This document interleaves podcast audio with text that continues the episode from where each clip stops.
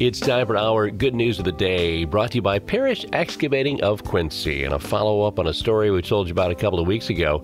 The Union City Strength and Conditioning team did a Liftathon fundraiser to raise money toward new equipment for the weight room. Well, they had a total of 18 students participate. They raised $2,202. Their goal is to raise $3,878. So if you'd still like to donate toward the project, contact the Union City High School. We got some photos on our Facebook page from that Liftathon fundraiser at Union City High School. But congratulations, raising over $2,000. That's a good start toward new weight room equipment. And that's our good news of the day, brought to you by the guys and gals at Parrish Excavating of Quincy. Thankful to have the opportunity to bring you the good news on AM 1590 and FM 95.5 WTVB.